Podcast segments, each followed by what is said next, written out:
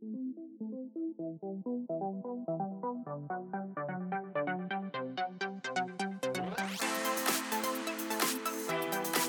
we go. Over to you, Tim. Great. Hello, uh, my name is Tim, and I'm the curator at St Bart's Church uh, in Liverpool. I'm, um, I'm with Grace. Hello. And we're going to be uh, interviewing uh, Pete Hughes, who is the lead pastor of KXC Church in London. Hi, Pete. How are you? Yeah, all good. Doing good, thank you. Great to be with you all. And how's London? London, London's good. We've had some good weather. I mean, I've, I've just been on Google Images to, to look at a picture of your church. Oh yeah. And I mean that is glorious weather. So I'm guessing it's always that weather yeah. with I, just, I, just, wanted to get in the vibe of, of your church community and imagine myself walking into the building. So yeah, but no, things in London all good. Amazing. Well, virtually welcome. Do you want to tell us Thank a little you. bit about yourself? Yeah, so my wife and I, we lead a church, an Anglican church in central London, um, in King's Cross. So you might know King's Cross as the um, the big train station. So we we meet just sort of down by the train station, and we live about five ten minutes from there, um, up very close to the Arsenal Stadium. So uh, some people will immediately switch off even at just the mention. Um, but we're we're based there. Um, we have three kids. So we're in the midst of homeschooling. So stress levels have been fairly high, three different curriculum and trying to juggle church, family life, and all of that. Um, and yeah, grew up just outside London, a place called High Wycombe. Um, and then spent a lot of time as a teenager in Birmingham. So I kind of count myself a Brummie. Um, don't really have the accent, but, but I am a Brummie at heart. Um, studied um, Nottingham. I studied maths and philosophy actually, so a bit of a nerd underneath it all. And then bit of a journey. I never thought I'd end up in church work. My dad was a vicar, and as a kid, it was like, I don't know what I do, but I know what I won't do, and I will never work for the church. um, and it just so happened that I ended up working um, for the church, and that led me eventually towards church planting. And we've been leading this church in London for about ten years. Amazing. Brilliant, brilliant. You talked a little bit about um, homeschooling with your kids and, yeah. how that's been. Just um, tell us how Loch being on a whole has been for you as a family, all the different aspects of that, and has God been yeah. speaking to you about anything particularly during this time? Yeah, I mean, it, it's a roller coaster, and I'm hoping I'm not alone in that. That we've all experienced highs and serious lows probably the lows have been more dominant at times.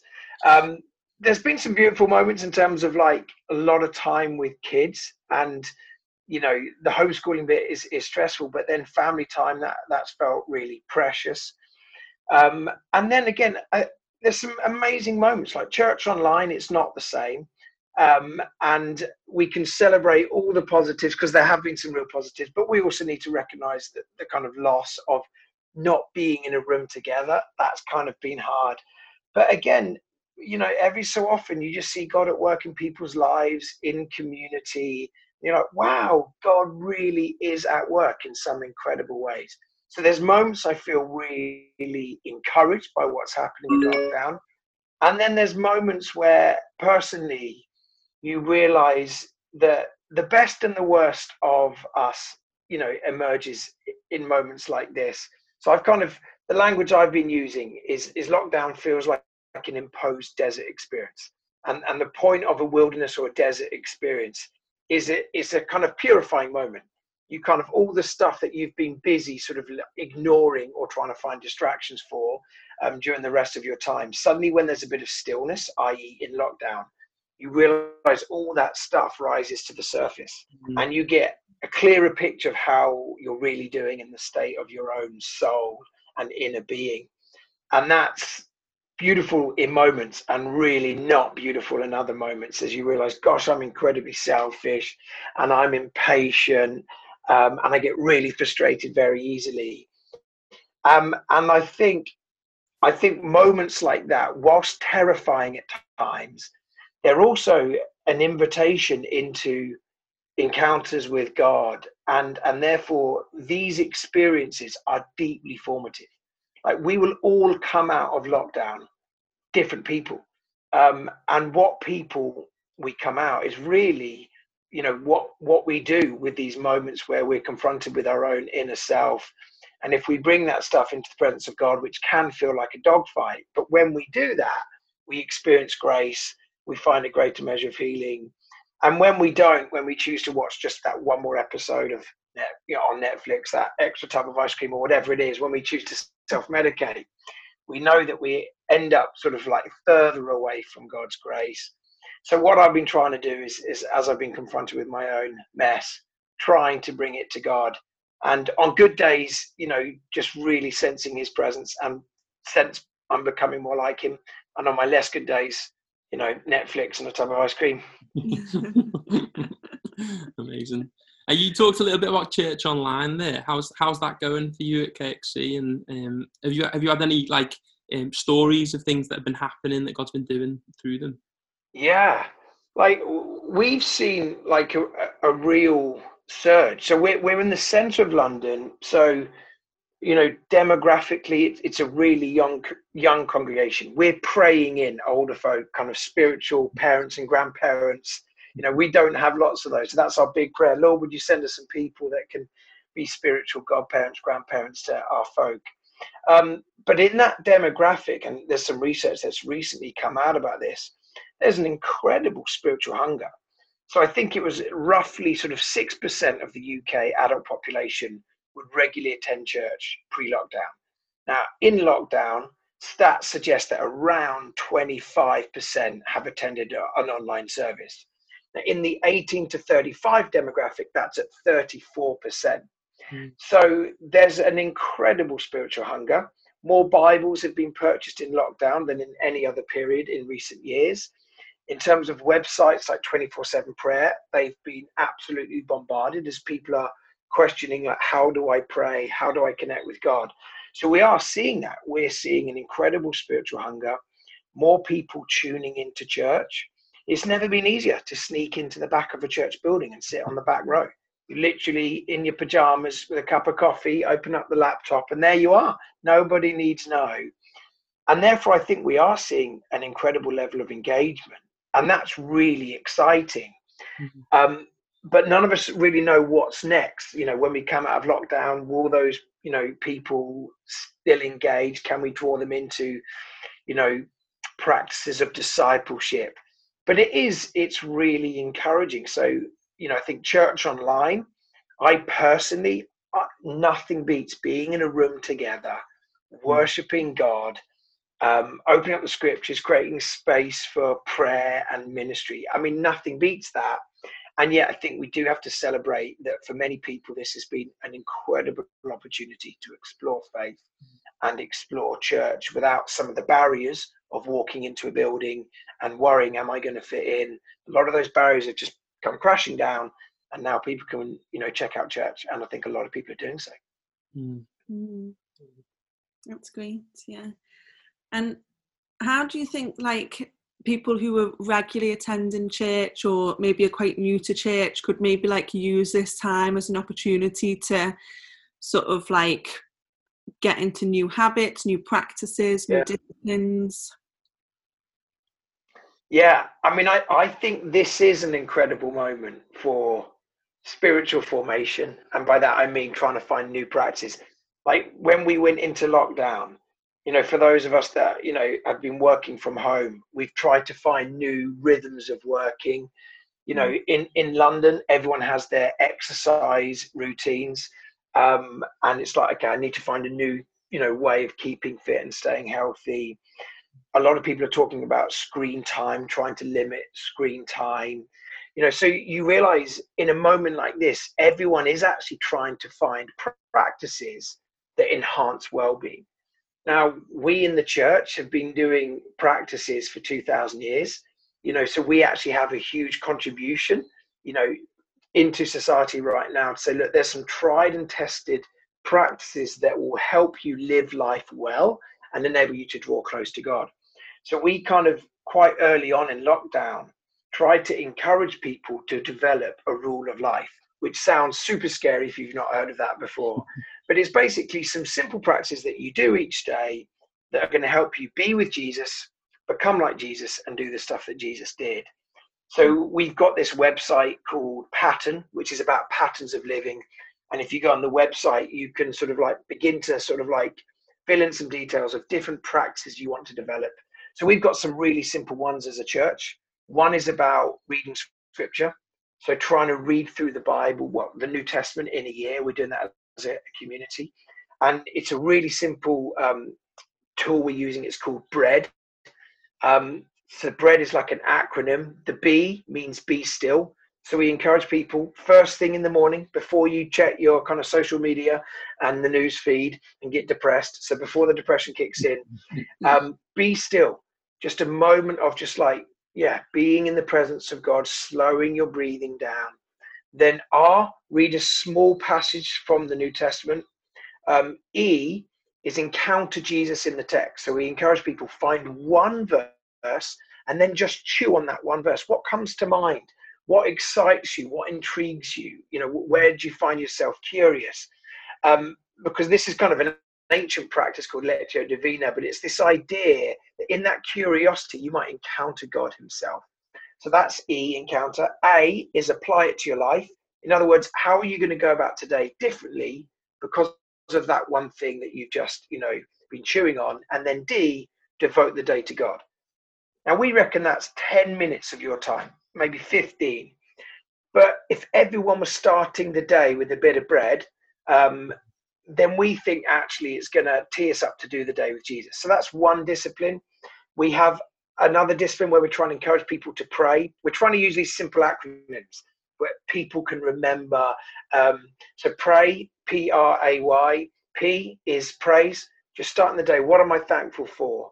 R, repent, which isn't just about saying sorry because it's the beginning of the day so hopefully people haven't messed up too badly by then but it's the idea like the word repentance means to turn around or to turn towards so under the lid what's the stuff going on that you want to turn towards jesus so if you wake up and you're aware of like anxiety or a sense of dread about the day or just feeling low how can you bring those emotions into the presence of Jesus? That's what we mean by repentance, as well as confession of sin. So R is repent. A, ask.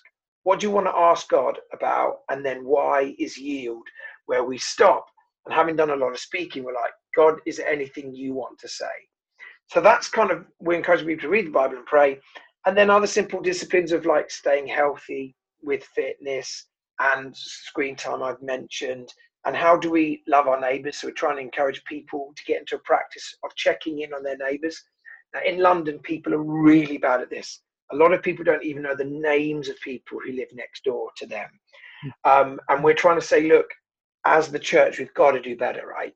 So let's get to know our neighbours and let's love our neighbours. And if we need, you know, some practices that help us do that better, then brilliant. Let, let's let's do that.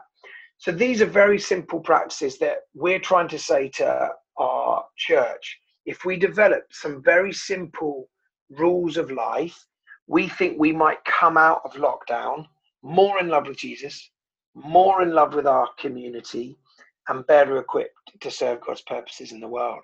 So, those are some of the things we're trying to encourage people to do as kind of essentially becoming more Christ like in this moment of formation, we're all being formed.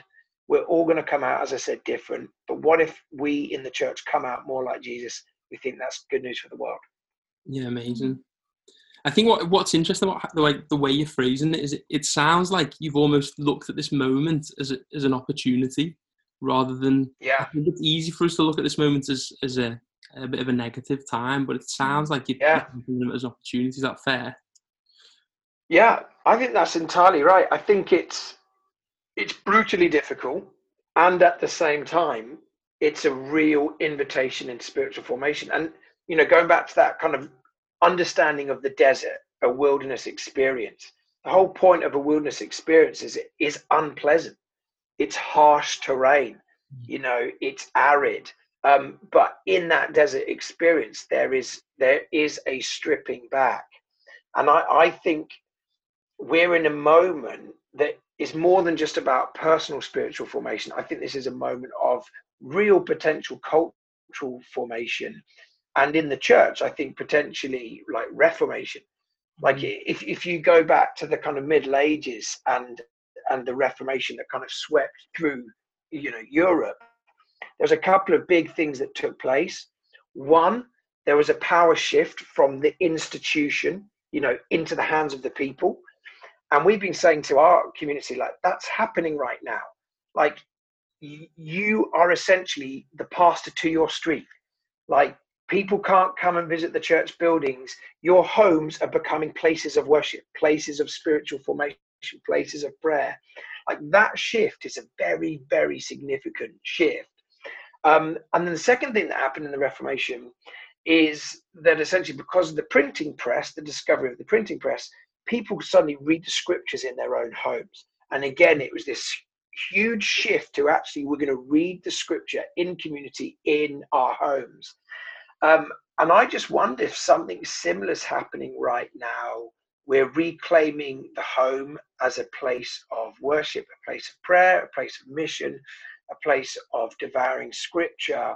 The, the idea of I go to church once a week just for kind of a moment or an experience that that's shifting and and yeah we're mourning some of the things that we're missing a lot but i think we have to recognize for the church this could be a very significant shift. And at least in my own prayers, I'm saying, Lord, would you use something that's horrific? Would you work it for good and use it to breathe fresh life into the church and therefore into the world? May this be like a, a mini reformation that happens. That's what I'm praying for. That's really cool. Love that. Um, just just to take a few like a few steps back, almost. Um, we loved reading about um, KXC Church and how that kind of came came to be. Could you just share yeah. some of the, the, story about how, how that started and um, some of the yeah. things that happened as well, the miracles that happened along the way? Yeah, so we we started. We just celebrated our ten year birthday before going into lockdown. So we just snuck it in just before COVID nineteen fully kicked in in terms of the lockdown uh, part of it. But we started ten years ago.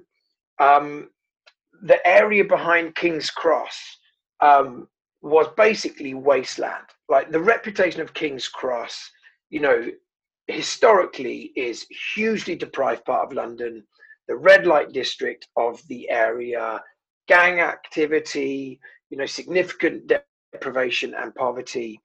And then there was this plan of like, let's regenerate the wasteland behind the station.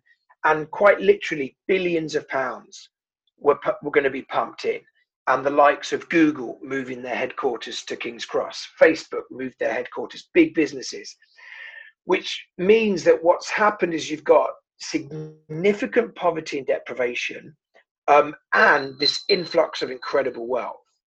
Um, so we went to the bishop at the time and said, look, rather than waiting 10 years um, and then thinking, right, wouldn't it be amazing to have a church in the midst of, of King's Cross? What if we plant at the beginning of this journey and then we could be part of the unfolding story of King's Cross as an area? And we could actually build some bridges. Like the way the world works is you're going to have this huge influx of wealth and you're going to have significant deprivation and the wealth isn't going to flow to uh, you know restore some of the, the community work here but but the church could be an amazing bridge and could actually build some partnerships so we said to the bishop why don't we plant and he said, "Go for it." The only thing is there isn't a building. There's no money because this was back in 2008, 2009, which was the global financial crisis. So we can't really give you anything, but if you're willing to take a risk, you have my blessing and permission. So we thought, well, let's just go for it. So we we rented a United Reform Church on Sundays. We our office was the spare room in our flat and we only had one child at the time. And we began a journey. We had a simple vision, which was to actually give ourselves away to God, each other, and the people of King's Cross. We wanted to be wholehearted um, in worship, giving the best of our time, energy, affections to God in worship, to each other in community. Because as I've said, you know, London, it's hard to do community well because the pace of life is so intense that people work hard and then they get home, they eat, they unwind and watch some TV, and then they go to bed and they get up the next day and they go at it again. And there's not much margin for community. And we said, look, we as the church, we should be countercultural. We're going to prioritize hospitality, getting to know people, drawing people into family.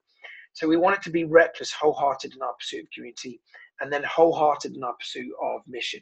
We wanted to find out, you know, what are the drivers of poverty in King's Cross and how can we partner with others to see some of those cycles of poverty broken so that the life of the kingdom can flow to where it's needed. Um, so that was the vision 10 years ago, and we've been pursuing that over the last 10 years. And there's been highs and there's been lows. And and honestly, it's a story of God just being faithful to his promises. Like when we started, there was a wave of, I guess I would describe it as miraculous provision. We were given an anonymous gift of £50,000 week one. Um, this was, we had no money. Um, it was in the, as I said, the financial crisis. And we, we were bricking it, thinking, we're not even going to be able to rent anywhere. Um, how are we going to afford this? And a gift like that for me was one of the signs of God saying, look, this isn't your idea and it's not your church, it's my church. And I always back my vision. You know so that mm. was a beautiful moment. We we ended up being given um, rent free office space for a few years and we just experienced these moments of it felt like divine provision of god saying look i will provide for your needs. And and we've been over the last 10 years trying to do the same things the really simple things trying to love god with everything that we have trying to love each other which we all know can be really difficult um, and we're trying to love King's Cross. You know, we want to fall in love with King's Cross because we believe God's heart for this area is He's got a huge heart for it, and we want to get in alignment with His heart and see His kingdom break out in King's Cross. So that's kind of some of our story and, and some of our vision. Um, so you've you've wrote yeah. a book recently. Um, yeah. All things new. Do you want to talk to us a little bit about the book and just explain a little bit what it's about? Yeah. So it it I actually started writing it about a decade ago, and it it took that long to write. Partly because we were church planting, you know, we our family was growing, so I was trying to snatch time here and there to write it. But it, it came out of a conviction that a younger generation don't really know the story of God. So they either haven't grown up in environments where they knew the overarching story. So they might know certain verses, um, but in terms of what the story is really all about, for a lot of people, they just don't know the story. And there's certain stereotypes that exist outside the church and inside the church that aren't actually true of the story of God. So one one example would be the end of Scripture. Like we've probably all heard the stereotype that the end of the story is that we die, we leave our bodies behind, our souls ascend to some sort of disembodied bliss where we drink Red Bull, we ride around on clouds, we play harps, and we sing "Here I Am to Worship," the song my brother wrote. Um, so that that's the kind of stereotype, and Tim would be, you know, chuffed to bits if that was the the story. Um, but a lot of us either grew up with that story, or that's what people think. You die and your soul goes to heaven for all eternity. Um, that isn't actually how the story ends. Um, the way the Bible ends isn't us ascending to some sort of disembodied bliss. Actually, God comes down. That's how the story ends. And as God comes down, all of created order begins to experience healing. So, John, who writes the book of Revelation, he sees this vision of God, you know, coming to earth and all things being reconciled to him. He says, Look, suddenly there's no death. Death's gone. There's no grief. There's no crying. There's no pain the former things, in other words, all of the pain, all of the mess, all of the sin, all of that's washed away. And then you have this vision of God sitting down on his throne, and he says, Behold, I'm making all things new. Now, in the Greek language that the New Testament, second half of the Bible, is written in, there's two words for new. There's neos, which means brand new, and there's kainos, which is something old that's made new. It's restored to its former glory. It's like when you get an old car, you do it up, and it drives like new. Um, and when God sits down on his throne, he says, Behold, I'm making all things kainos. In other words, this world that I created and I love that has been torn apart through sin and violence and injustice, I'm going to restore everything to how it was in the beginning in the in the garden of eden where there was no sin no sickness no suffering. Humanity fully alive in relationship with god in relationship with one another and in relationship with all created order. I'm going to restore things to how they were back then. Um, and i grew up and i didn't know that story and i suddenly realized oh my goodness the, the end of the story is glorious it's, it's way better than drinking red bull and riding around on clouds like it definitely trumps that story and if that's the end of our story, um, this one Catholic writer, Thomas Merton, says our lives are shaped by the end we live for. So we're, we're all living according to what we're heading towards. Now, if we believe that we're heading towards God renewing and redeeming every part of creation, then our task is actually to live in the light of that trajectory, which means in our local communities and you know how we treat our neighbors through to how we go about our careers it all matters. God wants to renew every part of liverpool and every part of london and he wants to renew the fashion industry and education. He wants to redeem politics. He wants to redeem the arts you know god wants to renew and redeem all things um, and that's our story and i think for a lot of people that I encountered, particularly a younger demographic, they didn't know that. Um, they they were completely disinterested with the story that they had heard, and I felt like what I wanted to do is say, look, I don't think you've heard the full story. So can I tell you the full story? And as we began to preach that at KXC, we found that there was a younger crowd almost enchanted again with like, what? That's the story. That's an amazing story. It trumps the secular story it trumps every other story. So there's a phrase I use again and again in the book, which is the story you live in is the story you live out. Um, and my hope is that as people immerse themselves in the biblical narrative, that they become so shaped by that story, they become agents of renewal all around them. So that you know we become agents of healing in Liverpool and King's Cross, um, and we push this story towards you know, the fulfillment of when Christ returns and everything's redeemed and restored. So that's essentially, you don't even need to read it now. I've just told you it. That, that is the book.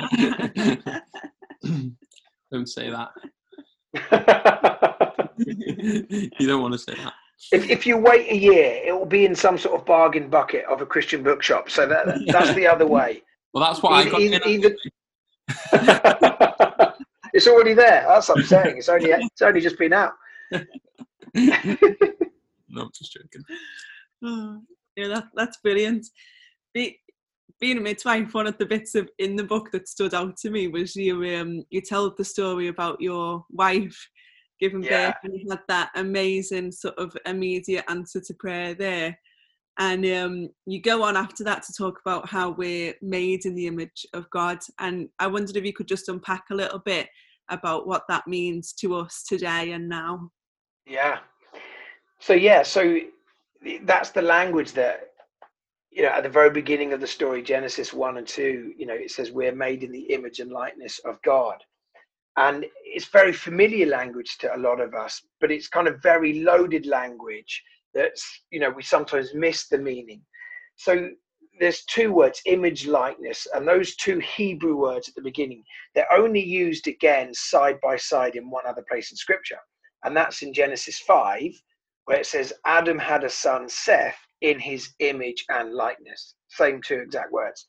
So, in other words, what Seth was to Adam, we are to God.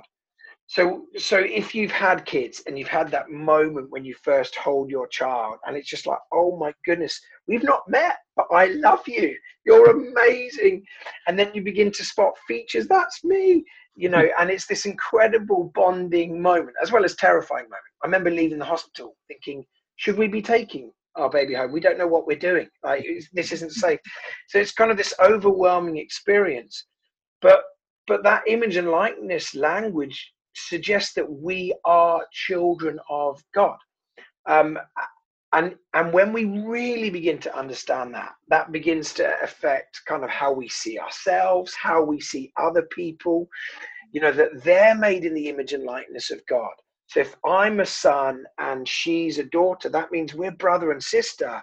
So how we treat one another is like of deep significance in our story. So there's that part of, of the understanding of, of this kind of like image and likeness. But another understanding in, in the ancient world, an image of a god would have meant a statue of a god. So in, in the ancient world, and this is like thousands of years ago, every god would have a temple, a place where they would be worshipped, and inside every temple there would be a statue of the god, and that you know is the place where you'd bow down and, and worship. But in the the biblical story and in the story of Israel, Israel has a temple, but inside that temple there's no statue. And you, we know the Ten Commandments: you shall not make an idol or a statue. Um, so there's this kind of deep mystery of like, whoa, there's something unique about Israel, and why aren't they allowed statues? Because they've got a temple, but there's there's no statue. And then you begin to realize it's because we're the image and likeness of God. Mm-hmm. So we are God's living statues. These other, you know, ancient religions, they're statues, and the prophets throughout the Bible always say this they've got ears, but they can't hear. They've got eyes, but they can't see. They've got mouths, but they can't speak. It's almost God bragging. Oh, but my statues, my image bearers, they can actually hear and they can actually see and they can actually speak. And these living statues, as they fill the earth, the presence of God begins to fill the earth. So again, you know, it's this amazing understanding of what it means to be human that, that you are a statue of God right? And and when people see you they experience something of the divine something of god's presence. And we're more than just you know statues we're statues filled with the breath of god. And that's the other part of of the genesis story where god breathes into adam and eve his breath so we are statues that have come to life because the spirit is within us um and and obviously statues right now big debate you know, with lots happening of statues being torn down. It's all kicking off here in London. But there's something really significant about what it means to be a statue that points to something very significant. And we are statues that are meant to point the world towards Jesus, point to the world as to, as to what our God is like. So, yeah, that's kind of that's what I try and unpack in some of that chapter. If we if we really understood what it means to be human, I think we we would be amazed at, at what God has fully entrusted to us and how much He deeply loves us. Mm. It's amazing. Yeah, I just encourage people to, to get a copy of the of the book. Um, mm. it's it's it's brilliant because it's kind of light-hearted along the way, isn't it? And mm. you, you the, the stories that you tell are funny, and it keeps you kind of keeps you going, as as it were, in in what is really good kind of theology oh, as well. Thank you. It's brilliant. So. Thank you there's two questions that are quite similar already, um, and really it's to do with like people who are new to faith. Um, yeah. What kind of advice would you give them on their journey, um, and or maybe for people who are sort of on the edge of faith and, and aren't really sure whether to kind of take that that step? What advice would you give? Yes, a great question. I I would say remain really curious. So all the questions that feel unanswered you know, just allow yourself to remain curious about that. Um, Jesus said, Seek and you will find. Um, and I think often our doubts and the big questions that we have are invitations into finding Jesus at a deeper level and developing deeper faith. So sometimes people panic about their doubts. Oh, I'm not really sure about dot, dot, dot. But I would say, look, be curious about your doubts and the questions that you have, keep asking them um, keep exploring. Um, and then, then the other thing I'd say is just get involved. Um, like we're all on a journey. Um, none of us have all the answers. You know, none of us really know fully what we're doing. We're just trying our best to follow Jesus and be obedient um, to his teachings. And, and I think the best thing to do is is actually get involved and learn as, as you go. Like I love the story of, of the disciples in, in the Gospels because like they're doing all of the stuff of the kingdom right they're they're proclaiming the kingdom they're healing the sick you know they're you know operating in deep compassion and it's only halfway through the story you know jesus gives them an opportunity to you know say like who do you think i really am And that's the moment where Peter, you know, you have the confession of faith, you are the Christ, the Son of the living God. In other words, they were doing all of the stuff before they fully realized, you know, who Jesus was. And I think that's deeply encouraging. I think there's a huge amount of participation for us before, you know, we even know fully what we're we're doing. So I, I'd encourage people, yeah, get involved. Keep coming on a Sunday. Find a place to serve you know all all the opportunities there are to get stuck in um, at St Bart's. Get stuck in before you have all the answers. Before you think you, it's all sorted, just get stuck in, and and you'll grow as you get stuck in. Mm. Great, yeah. One of the questions we've got here um, asks, "How do we get excited about the future without knowing what it looks like?" Yeah, that's brilliant. I I think the more you understand about the character of God, the more we know that the future has to be good because He's in charge of it. So if if we believe that God is good and that He's loving and that He's generous and He's compassionate and joy finds its source in Him and dot dot dot, the more we know about the character of God and the fact that He's the same yesterday, today, and forevermore, the hmm. more we know that the future that He's ordained for us is just incredibly good. And that's, you know, partly what I was mentioning earlier about the story of God. Like the end of the story is is phenomenal. So if, if, if I just sort of like let's just do a little exercise now, uh, imagining you know your pocket of Liverpool, the street you live live in. Hmm. Just imagine like there's no poverty, and there's no violence, and there's no crime, and there's no hatred or any form of, of racism or any form of, of discrimination and no pain. Just imagine that. Um, and then begin to imagine what would redeemed family life look like and, and redeemed communal life and what would food you know what would it taste like you know if all of all of you know the badness had gone um and i don't know what you were imagining but Paul says, like, we're praying to one who can do immeasurably more than all we could ever ask for or imagine. So, however good it was in your imagination right then, I'm telling you, it's going to be infinitely better than that. Hmm. Um, and when you actually recognize that our imagination is a gift from God, and we can imagine something really good, and if we can imagine it and He can do immeasurably more, then then the future is incredibly exciting. Um, and it's a future in which only his purposes come to pass. Um, and therefore, I think we can get excited about that without actually knowing exactly what, what it's going to look like for us. I think we do have to acknowledge the journey ahead for us. There is going to be pain, there is going to be disappointment, there's going to be grief and heartbreak. Um, but we also know that the end of our story is one of complete redemption. Um, and that's why I think we can have great hope. I actually think one of the one of the defining features of followers of Jesus in this moment is, to borrow a phrase from Paul, is that we do not grieve as those who have no hope. So everyone's grieving right now. They're grieving loss of work. They're grieving financial insecurity. Um, high levels of stress at home and we're grieving that you know we haven't had the Premier League and Liverpool haven't been able to lift the trophy. Um, there's a huge amount of grief, and I can sense the pain even in this virtual Zoom room. Um, so that everyone's grieving, and yet when you know that there's an end of a story that's glorious and it's guaranteed, then we can grieve with deep hope and I think it's one of the markers of followers of Jesus in every stage of history. Whenever there's been grief, they've been able to grieve, but they've grieved with hope because we know that there's a future that's glorious. Mm, that's cool. Um, someone's asking, like, um, practically, what sort of outreach did you do when you started um, KXC? Yeah. I kind of, I kind of wanted to touch a little bit as well on um, in the book. There's um, a story of you going to Uganda and the question that you you kind of learned yeah. there and I wonder whether that might, uh, if you could expand yeah. on that, feed into it. Yeah. So, so when we first started, because I mean, I'm guessing St. Mark's is like hundreds and hundreds of years old as a church and therefore as a community. So, uh, uh, uh KXC was like one day old, you know, on day one. So there's no backstory.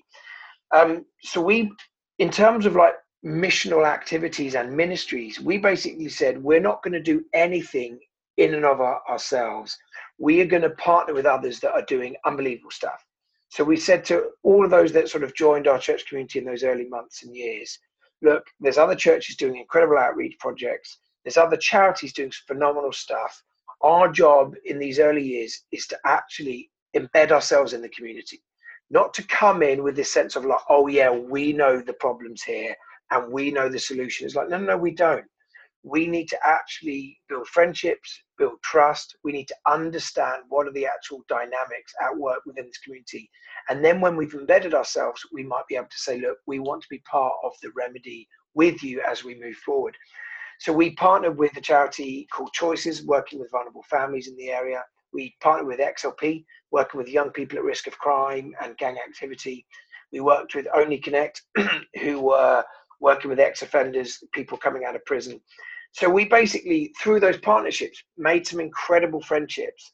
And then later on in the story, we began to recognize, hang on, there's some gaps where other churches aren't actually able to cover, you know, that stuff. So we set up a CAP center, Christians Against Poverty, helping those in debt, um, and other ministries. We started a, a free occupational therapy clinic families with kids with additional needs because there wasn't enough provision and NHS waiting lists were, you know, crazy long.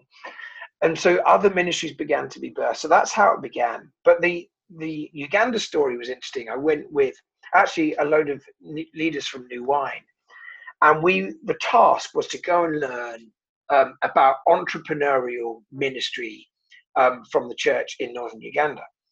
So we went to visit the churches, and the churches basically they go into these rural communities, they preach the gospel, people come to faith. That shouldn't surprise us, right? So people come to faith, and before they get immersed in church and dot dot dot, they they get into these groups and they're asked a simple question: What do you have in your hand right now that could alleviate human suffering and create pathways to human flourishing? And the standard answer for a lot of these people who've been living in extreme poverty is nothing. You know, that we live in extreme poverty. We don't have any resources that we could contribute. But they go on this journey of recognizing actually they don't need to embrace a victim mindset, that they are made in the image and likeness of God. They are children of God, living statues in the world, and that God has given them gifts and talents and wants to use them as agents in his story to bring healing and redemption to the community. So, from that very simple question, what do you have in your hand? All sorts of entrepreneurial things kick off. So, we met this one guy. His initial answer was, I've got nothing. And then a little bit later, he said, Well, look, I do own one thing. I own a piece of swampland. But the problem with the swampland is the breeding ground for mosquitoes. So malaria rates are really high in this community, but that's because of this land that you know I possess. So they said to this kind of small group, well, let's try and think entrepreneurially. Let's try and be imaginative. What could we do with the land? And someone in, in the group said, look, what if we try and dig up the swampland? What if we try and dig deep enough to hit the water level and then we could establish a pond? So people were like, well, let's give it a try, nothing to lose. So they found 20 men that were going to commit to digging the land for 30 days to see if they could hit the water level. And after 30 days, they did. They hit the water level and this incredible pond emerged. And they began to breed some fish in the pond. Um, and with the fish, they began to feed people in the local community. But there were more than enough fish to feed the community, so they started take, to take some of the excess fish to market and generate some income. So with the income, they be, began to fund some of the kids going to school to get an education because education is a key pathway out of poverty. There was more than enough fish just for that, so they began to um, employ a couple of people to manage the pond. They actually built a second and a third pond, um, and these people employed to manage those two. They generated more fish, more income. They began to build homes in the community. So imagine this land that was previously quite literally killing people in the community became the land that was feeding people, educating the kids, creating employment for people. It was actually building homes for people in the community. And then they did a bit of research like, why are the fish breeding so fast? Like, it just feels crazy. And they discovered it was because the fish were breeding on the mosquito, feeding, sorry, on the mosquito larvae. So it meant that malaria rates began to plummet, and this community that was once in extreme poverty, through this kind of kingdom entrepreneurial spirit, um, a whole community was lifted out of poverty. Um, and what was fascinating, the start of that story was the gospel. You know, of someone realizing how God viewed them, and if God viewed them like that, then they could view themselves differently, um, and therefore they could live differently and they could contribute. And then this simple question, "What's in your hand?" So we we came back to London, and I said to our whole church, I told them the pond story, and I said, "Look, what have we got in our hand?"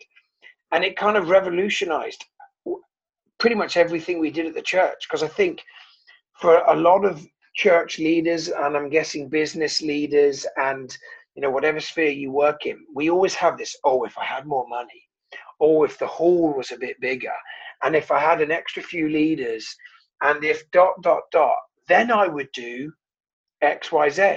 Mm. Um, but what if you didn't think like that? What if you thought, well, here's what we do have here's the hall we do have, and here's some of the volunteers we do actually have. Now, if we look at what we have in our hand and just add to it the Spirit of God, which is a complete game changer, and then we look at the need in our community, and then when you put those things together, you realize God will always multiply what's in our hand if we offer it to Him, and He will always use what's in our hand to extend the kingdom of God in our community. And that you know, the Exodus story is a great example. Moses had a staff in his hand. That's it, staff in his hand. You know, and it was the tool of a shepherd at the time. But when you read the Exodus narrative, the journey from Egypt to the promised land, the key moments in the story, it's just a staff. You know, he raises the staff over the waters and the sea parts. He whacks it against a rock and waters begin to flow. You know, so time and time again in the story, you realize this very simple thing that's in Moses' hand. When he offers it to God, God uses it, multiplies it, and it becomes an agent of phenomenal kingdom growth. And therefore, I think as followers of Jesus, we should be asking that question what do we actually have in our hand? And if we gave it to Jesus and to our local community, I believe God can and will do amazing things through it. Mm. Great, yeah.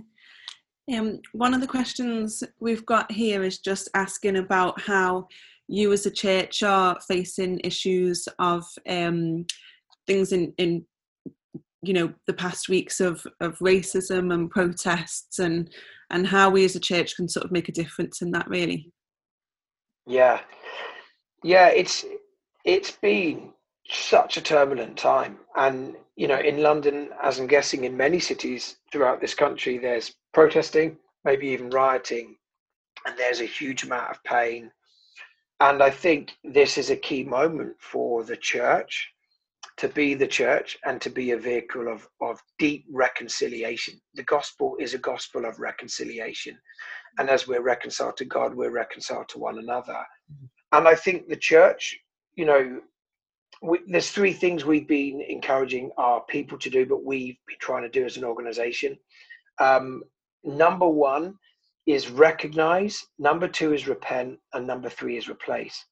So number one, recognize the the extent of this issue, that the systemic racism is present, you know, in pretty much every part of society, in media, in politics, whether that be anti-Semitism or other forms of discrimination. Um, it's present in our education systems and and it's present in the church you know, and let's get closer to home, it's present in the Church of England. And it was actually deeply moving the Archbishop of Canterbury at General Synod just before we went into lockdown um, in February, addressed General Synod and said the Church of England is systemically racist, and I'm ashamed of that, and I repent, or some words to that effect. And I think I think every church has to acknowledge that in our backstory, um, we've been part of the problem. Yes, we long to be part of the remedy and part of the healing, but we've actually created a huge amount of pain. So I think as a leader of this church in London, I've had to stand up and say, look, I, I want to recognize that this isn't just an issue over in America. This is an issue in our communities. And it's not just an issue in the broader church, it's an issue in our church. And if we can't recognize that, it's very much harder to journey towards healing. So there's the recognition. Secondly, there's the repentance thing, which is is saying we are deeply, deeply sorry. Um, it involves asking for forgiveness, but as I mentioned earlier, repentance means turning around. It means turning towards, um, and ulti- ultimately means turning towards Jesus and the future. We've spoken a lot about that. The future that's ahead of us, and the future that is ahead of us. Revelation seven verse nine is that every tribe and tongue will be gathered in this unbelievable moment of worship around the Lamb that was slain. So, if that's the story we're living towards and our lives are shaped by the end we live for, then we need to turn ourselves towards that glorious future. So, that's recognize, repent, and then finally replace. What, what are new patterns of thinking that we need to engage in? What are new practices? What are new cultures that we need to embrace within our church community that create genuine home, a genuine sense of belonging? Um, I want people to walk into KXC um, and think, wow, this is like nothing I've experienced here on earth. In other words, this is a little foretaste of heaven. Like this is such diversity, ethnic diversity, diversity in terms of demographics, you know, socially diverse. Now we're not there yet. I mean, I don't know your, your community, but at KXC, we've got a long, long way to go. But I want to journey towards that future because I want people to taste a little foretaste of heaven, which I think is what the church is, is called to be. So I think that's the simple framework we've been using recognize, repent, replace. And I've been doing that personally, and we've been trying to do it corporately as a church. And I think this is this is a moment where I, I think this is a phenomenal opportunity for the church to proclaim a message that will bring healing. You know, I think there's a strong, you know, secular drive mm. um, um, and pathway through this. But I think there's a kingdom story around reconciliation, around repentance, and around healing that I don't think the secular narrative offers that. And I think the only way we can be the church of the world is, is if we actually proclaim our story. So one thing I've been saying, or reflecting on really, is is you know that Revelation passage, every tribe and tongue gathered around the Lamb that was slain the equivalent in, in the secular mindset which dominates our culture today is they want every tribe and tongue gathered. They just don't want the lamb that was slain present. So they want all of the kingdom and all of the benefits of the kingdom. They just don't want jesus to be the king. Um, so they want to drive towards this end that we've been talking about without jesus. And yet it's the gospel message that the end of the story is only possible because Jesus lived and died and rose again. So, any of us trying to get towards this end goal without proclaiming Jesus is the pathway to the end goal, I think we're failing the culture by not actually saying the way to break these dividing walls of hostility is is is in is in Christ because he lived, he died for our sins, and he rose to new life. Um, and in his resurrection, there's an opportunity for something entirely new that belongs to the kingdom of God. So those are some of the reflections that yeah I've been having. I think that's a really good question to end on. To be mm. honest, I think that that was that was brilliant. Thank you. Um, can, can we uh, like can we unmute people and maybe do a bit of a thank you? Is that all right? Like a, it might be a bit random, but a bit of a clap, true clap. Do a random whoop. Thank you so much for joining us and, and coming and, and sharing loads of wisdom and, and there's plenty Great. there for us to take away for, for sure. So thank you so much. Thank Absolute pleasure. I've been I've been going through my iPad, seeing all the different faces. So so lovely to be with you. Um, and and maybe we'll connect again, maybe at a new wine festival or or maybe up in Liverpool, who knows? But um, lovely to meet you all virtually. Huge God bless. Thank, Thank you. you.